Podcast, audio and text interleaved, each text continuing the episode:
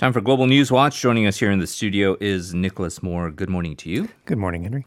We're going to begin with the uh, dramatic developments uh, coming out of Russia. Usually we're talking of intrigue and some tensions with some other country, but uh, here it is ostensibly, on the surface, a positive development, but uh, some skepticism abounds here. President uh, Vladimir Putin on August 11th approved the world's first vaccine against the coronavirus. Uh, but uh, this is regional support for a vaccine that hasn't actually yet passed the uh, widespread stage three trials, right? Right, and so some controversy has erupted um, with detractors um, in many different countries saying that this is not a, a safe mm-hmm. move at this point. Um, more than 200 potential coronavirus vaccines are in development nation um, worldwide, but none have passed stage three. At that stage, treatments have to be tested among a large population sample to assess whether there are any side effects not uncovered in earlier stages, using a group that typically numbers up to thousands or even tens of thousands of volunteers. But Russia has only recruited 2,000 participants worldwide for their phase three trials. Russia has approved this vaccine for administration to tens of thousands of healthcare workers, though, at the same time as stage three testing begins. However, a combined first and second phase testing only included 76 people, and half of those only received a placebo, I think. Mm. Uh, President Vladimir Putin still has put his full weight behind this treatment. His own daughter has had the two doses, and he claims that her body has a high number of antibodies while maintaining a normal, healthy temperature. A WHO spokesperson says he is encouraged by the worldwide development of possible shots, um, but the organization hasn't confirmed pre qualification of the uh, Russian vaccine. Quote, rigorous review and assessment of all required safety and efficacy data is still needed. Right. So, uh, what should be something that uh, uh, the whole world would be eagerly anticipating and would be uh, welcoming with open arms because of the controversial manner and the, the, way this has been rolled out. Scientists around the world condemning how, how fast the uh, vaccine has been approved. And there is this worry because we, we still deal with a pretty large percentage of the population being so called anti vaxxers that any failure right now could set back the uh, widespread acceptance of vaccines in the population. Right, and that's especially true if there are any serious side effects mm-hmm. that could harm people. Um, a vaccine scientist in Houston, Texas, warned that a failure by the Russians could endanger the global effort against this pandemic. Geneticist Danny Altmann at University College London called this rollout a reckless and foolish decision, further saying that such a quick decision broached medical ethics he also pointed out the dangers of collateral damage caused by a less than safe vaccine that could exacerbate our current problems insurmountably. Stage 3 testing will concurrently be conducted in the United Arab Emirates, Saudi Arabia, and other countries, with purchase requests coming in from Latin America, the Middle East, Asia, and elsewhere for 1 billion doses among 20 countries. Russia's current infrastructure only allows for half of that, 500 million doses, to be produced, but there are plans to ramp up production uh, being examined. The 38 participants that received the actual vaccine all reportedly did produce antibodies against the coronavirus spike protein, but they also experienced some minor t- typical side effects, including fever, headache, and skin irritation at the site of injection. Uh, Mr. Altmann, for one, is worried about other bodily reactions to the vaccine. Antibodies could possibly carry the virus into cells, and some experimental vaccines against the SARS virus resulted in asthma symptoms.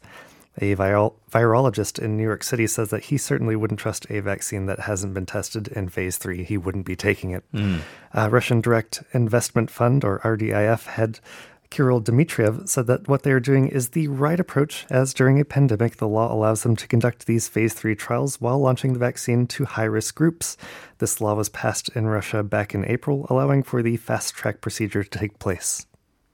Well, uh, it's a bit of a roll of the dice. I think uh, I think most people would agree that uh, they are pushing this out uh, ahead of their uh, competitors uh, like AstraZeneca or Moderna, who are undergoing phase three trials right now you would like a bigger sample size, and maybe they feel it's prominent that uh, one of the so-called guinea pigs is the president's own daughter in terms of highlighting the effectiveness of this. But as you say, uh, anything that goes wrong with this is really um, potentially a catastrophe for the wider uh, medical community in mm. terms of this very important fight against the uh, COVID nineteen pandemic.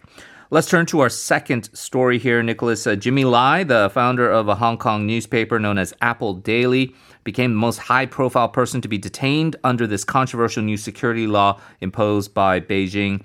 in Hong Kong. He was actually freed on bail yesterday after being uh, arrested on Monday with nine others in what is considered to be the highest profile arrests uh, uh, with this uh, new law now uh, being uh, definitely enforced.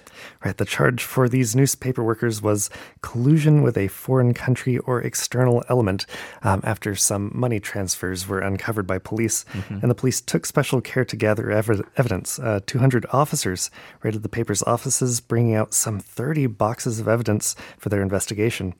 The search itself was a source of controversy as police looked through journalists' desks to find editorial information. Editor in chief Ryan Law Wai Kwong reports that the investigative warrant was also too vague. Apple Daily is known for being anti Beijing and anti government, and Mr. Law on Tuesday announced that he would be filing an injunction to prevent the police from using those seized materials. Uh, Mr. Lai was also led in handcuffs around his yacht for the police search. On Monday, supporters bought about 550,000 copies of the paper out of support, which is five times the usual number of sales. And then internationally, the United States, Canada, Europe, Britain, and Japan objected to these arrests, concerned that the national security law has been put in place to stifle dissent and free speech. And after his bail, uh, Mr. Lai told BBC that young protesters needed to be more cautious now, that he believes his arrest was just the beginning of a long fight ahead for Hong Kong's freedoms. Right. And uh, as has been noted, uh, we've talked about it as well. Uh, the uh, stock prices for Apple Daily after the initial sort of dip with the uh, shock of the news of Jimmy Lai's arrest. Uh, you've seen a rallying effect, not really kind of an investor type of move, but because of people who are supporters of uh, democracy and freedoms, they've actually kind of rallied behind the stock and made these uh, uh, more kind of supportive purchases, which have uh, really boosted the valuation uh, for Apple Daily and its parent company. Also, uh, interestingly, China announced sanctions against five American citizens and six more lawmakers for, quote, behaving badly on Hong Kong related issues. Uh, some pretty high profile names here, Nicholas, but mm-hmm. others are saying uh, this is a bit of a distraction tactic. Right. And these sanctions also come kind of tit for tat after the U.S. on Friday sanctioning Hong Kong Chief Executive Carrie Lam, as well as 10 other Chinese and Hong Kong officials. Um, one spokesperson for Senator Ted Cruz of Texas, um, one of those targeted, mm. said that China's move distracted from Hong Kong's larger crackdown and the arrest of freedom fighter Jimmy Lai. Also, the U.S. will start to label goods originating from Hong Kong as being made in China. Uh, this is the latest change to Hong Kong's special status in the U.S., with President Donald Trump's July executive order saying that the city is no longer sufficiently separate from mainland China. Right. Well, uh, that uh, dispute is going to continue on multiple fronts uh, as far as the tensions uh, with the U.S. and China, and uh, it does look like this security law is really another skirmish in this uh, wider battle that we're seeing right now. All right, Nicholas, we will leave it there as always. Thank you very much, and we'll talk to you next week. All right, thanks for having me, Henry.